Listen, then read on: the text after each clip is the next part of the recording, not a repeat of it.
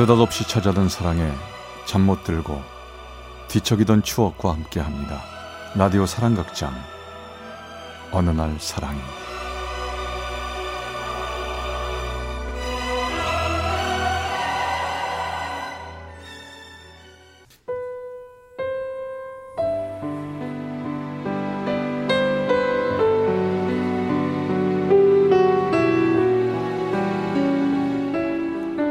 사랑의 체험수기 어느 날 사랑이 제이백일 화 가난한 배우.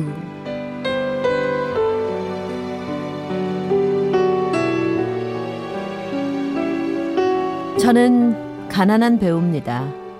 많은 사람들이 부러워할 만한 좋은 대학에부터 기회도 많이 있었지만 저는 무대 위 배우를 택했고 그 길을 걸으며 나름대로 자부심으로 살아왔습니다. 뮤지컬, 연극, 그게 제 삶이었죠. 그러니까 그때는 유난히 추웠던 이천칠 년 겨울이었죠. 그리고 크리스마스였습니다. 크리스마스라 그런지 사람들은 모두 행복해 보였고 공연장 안도 크리스마스라 사람들로 북적였지요. 그러나 아무도 찾아와 주지 않는 저는 왠지 쓸쓸한 기분이 들었습니다. 그날도 공연을 마치고 집으로 가고 있었는데요. 같이 공연을 하던 동생이 전화를 했더라고요. 어, 선배! 선배 지금 어디에요? 왜? 집에 가는 길인데. 어, 아까 제 여자친구랑 같이 왔던 친구들 있잖아요. 어. 그 친구 중에 한 명이 무대에서 노래하는 선배 보고요 반했나 봐요. 한번 만나보고 싶다고 그러는데. 어, 근데 어쩌냐? 나 집에 거의 다 왔어. 에이, 나중에 보자. 어? 에이, 빠지려고 그러는 거죠. 에이. 근데요 선배, 지금 앞에서 걸어가고 있는 거 보이거든요. 집이 여기예요? 돌아보니 정말 후배 차가 제 뒤에 와 서 있더군요. 선배, 그러지 말고 같이 가요. 오늘은 크리스마스잖아요. 예? 사실 같이 놀고 싶은 마음은 있었지만 달랑 차비만 가지고 다니는 제 주머니 사정이 참 걱정됐습니다. 뭐 그렇다고 후배에게 술을 사달라고 말하는 것도 싫었거든요. 아주 미안해. 오늘만 봐줘. 그냥 가야 될 것 같다. 그때였습니다. 차 안에서 한 여자가 내리더군요. 아, 저, 저기요. 저, 제가 그쪽에 공연하는 모습 정말 감명 깊게 봤거든요. 술 한 잔 같이 마셔요. 제가 살게요. 아, 저 감사하긴 한데요. 저, 제가 아, 저 좀... 여자가 이렇게 먼저 부탁하는데 자꾸 빼시면 제가 많이 민망하잖아요. 네? 오늘은 또 크리스마스 때인데...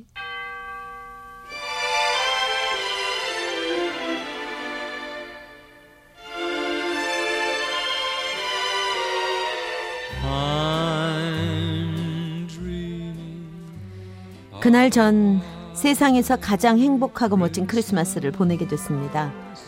그 후에도 그녀는 공연을 다시 한번 보고 싶다며 제게 연락을 해왔지요. 그때부터였을까요? 제 마음은 조금씩 그녀에게 다가가기 시작했습니다. 그녀는 정말 아름다웠습니다. 외제차를 타고 다니는 부유한 집안의 대학생인 그녀. 지하철 요금이 오른다던 뉴스를 보고 한숨 짓는 저와는 결코 어울리지 않는 여자였죠. 하지만 머리로만 그렇게 생각할 뿐 마음은 제 의지와 다르게 그녀에게 한 걸음씩 다가가고 있었습니다.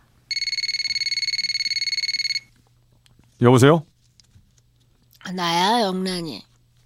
아, 이 늦은 시간에 어쩐 일이에요? 술 마셨어요? 무슨 남자가 그러냐? 아니, 내가 반말했으면 너도 반말해야지. 아, 그리고 너 내가 얼마나 인기 많은 사람인 줄 알아? 그럼 내가 너 공연 보고 한눈에 반해서 그 정도로 대시를 했으면 뭔가 오는 게 있어야지. 아니, 몇 달이 넘도록 그렇게 데이트를 해놓고 왜 아무 말도 없냐고. 내가 그렇게 마음에 안 들어? 아, 그게 아니라 음 그래, 내가 솔직하게 말할게. 너무 완벽하고 마음에 들어서 못 다가가겠어. 몇 달 동안 데이트해봐서 알겠지만 나 정말 가난한 배우야. 돈도 못 벌고 아직은 유명하지도 않아서 하루하루가 걱정인 사람이라고. 근데 넌 아니잖아. 너랑 나랑은 너무 안 맞아. 너 정말 바보다. 그래서 내가 너 좋아하는 거지만 너 진짜 바보 같아. 아니 내가 그런 것도 생각 안 하고 너한테 이렇게 고백하겠어?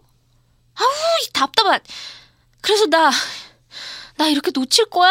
아 아니 솔직히 네가 너무 좋아.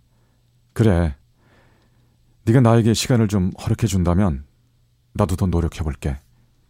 이렇게 아무리 초라한 나여도 바, 바, 바, 바, 받아줄게. 좋아. 내가 너를 얼마나 좋아하는데. 그래 약속할게. 다른 건 못 줘도 너에게 사랑은 최고로 해줄게. 그리고 평생 너만 바라볼게. 사랑한다.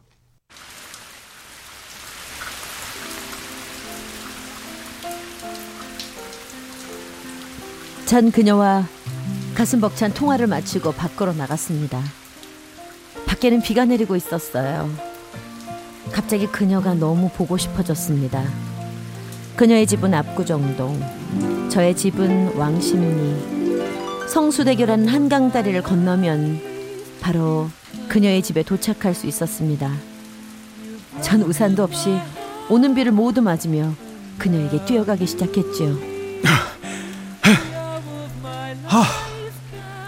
비를 맞으며 뛰어가는 성수대교 저 멀리서 한 여자가 우산을 쓰고 걸어오는 것이 보였습니다.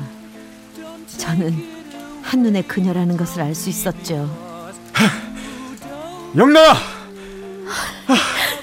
장훈씨! 아. 우린 억수같이 내리는 빗속에서 열정적인 첫 키스를 나누었습니다. 그렇게 우리 둘만의 첫 페이지가 시작됐죠.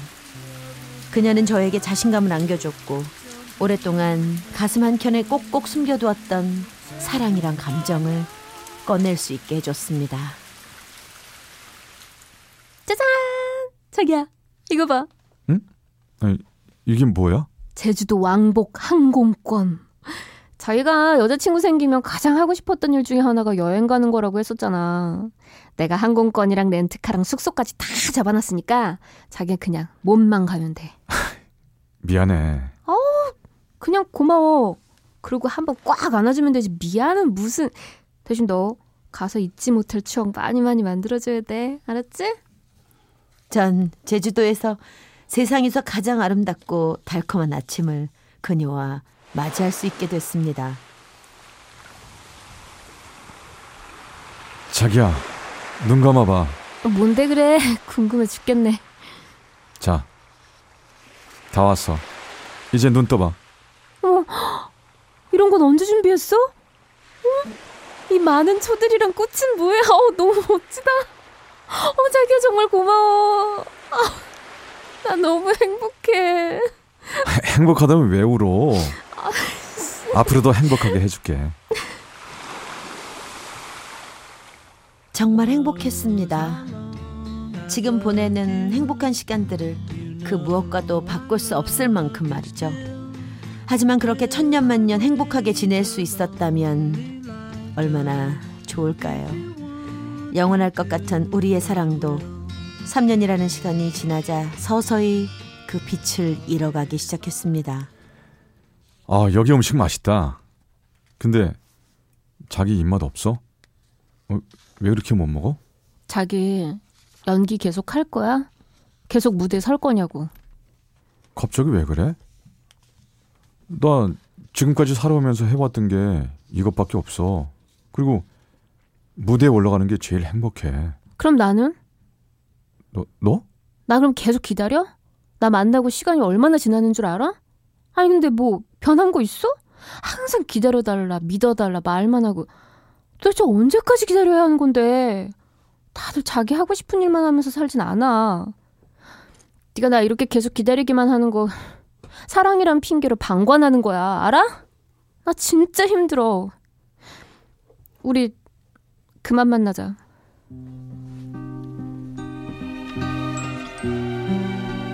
그녀가 그렇게 말하고 일어서서 나가는데도 저는 한참 동안 일어설 수가 없었습니다. 다시는 이런 사랑 할 수 없을 것만 같은데, 다시는 이렇게 어느 누구에게도 마음을 줄 수 없을 것 같은데 저는 어떻게 해야 할지 막막해졌습니다. 전 정신을 차리고 밖에 나가봤어요. 그녀는 없었고 또다시 비가 내리고 있었습니다. 우리의 사랑은 시작도 비와 함께, 이별도 비와 함께라는 생각이 들더군요. 전 빗속에 눈물을 감추며 걷고 또 걸었습니다. 어, 어떡하지? 비에 젖은 옷은 너무나 무겁게 느껴졌어요. 제 삶도 더 무겁게 저를 짓눌러 왔습니다. 그 후로 저는 그녀에게 연락을 할 수가 없었습니다. 그녀의 손을 다시 붙잡을 수도 없었습니다. 그녀가 모질게 내게 했던 말, 그 말들이 정말 맞는 말이라 느꼈기 때문입니다. 그러나 그녀가 없는 제 삶은 하루하루가 고통이었습니다. 그러던 어느 날 저는 그녀가 너무나 보고 싶어 그녀의 집 앞에서 그녀를 기다렸습니다. 몇 시간을 기다렸을까요? 고급 승용차 안에서 내리는 그녀의 모습이 보였습니다.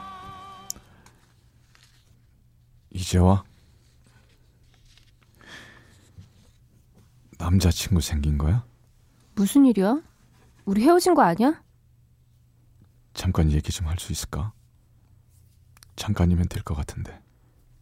알았어, 저쪽 놀이터로 가자. 우리는 근처 놀이터로 갔습니다. 이곳은 항상 밤하늘을 보면서 사랑을 얘기하고 집에 들어가기 싫어하던 우리에게 늘 쉬어갈 수 있게 해줬던 우리만의 작은 아지트였습니다.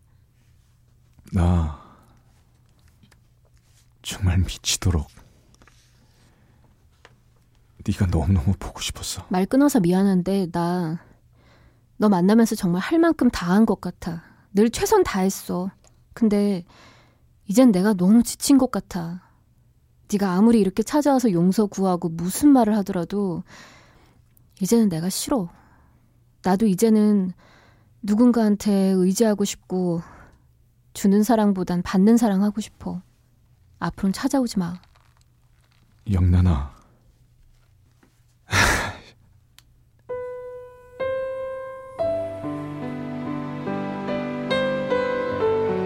그렇게 또 저만 홀로 남겨두고 그녀는 가버렸습니다. 하루하루 살기가 너무나 버거웠습니다. 더 이상 무대에 서는 것도 싫어졌습니다. 결국 전 미뤄왔던 군대로 도망치듯 입대를 했습니다. 스물아홉 살이라는 늦은 나이에 군 생활은 정말 쉽지 않았습니다. 힘들 때마다 아련하게 생각나는 그녀와의 추억도 더욱더 저를 힘들게 했습니다. 이제 입대한 지 일 년의 시간이 지나갑니다. 전 제대하면 좀 다른 인생을 살아보려 합니다. 그리고 제대하면 그녀를 꼭 한번 만날 겁니다. 물론 다시 예전처럼 사랑을 시작할 수 있을 거라는 생각은 하지 않습니다. 그렇게 욕심을 부리기엔 제가 너무나도 부족한 사람이라는 걸 이제는 알았기 때문이죠. 그저 그녀를 만나 이 한마디를 전해주고 싶습니다. 너를 내 목숨처럼 사랑했다. 내 목숨처럼 사랑했어. 누구를 만나든지 행복하길 빌게. 행복해라. 진심으로 사랑했다.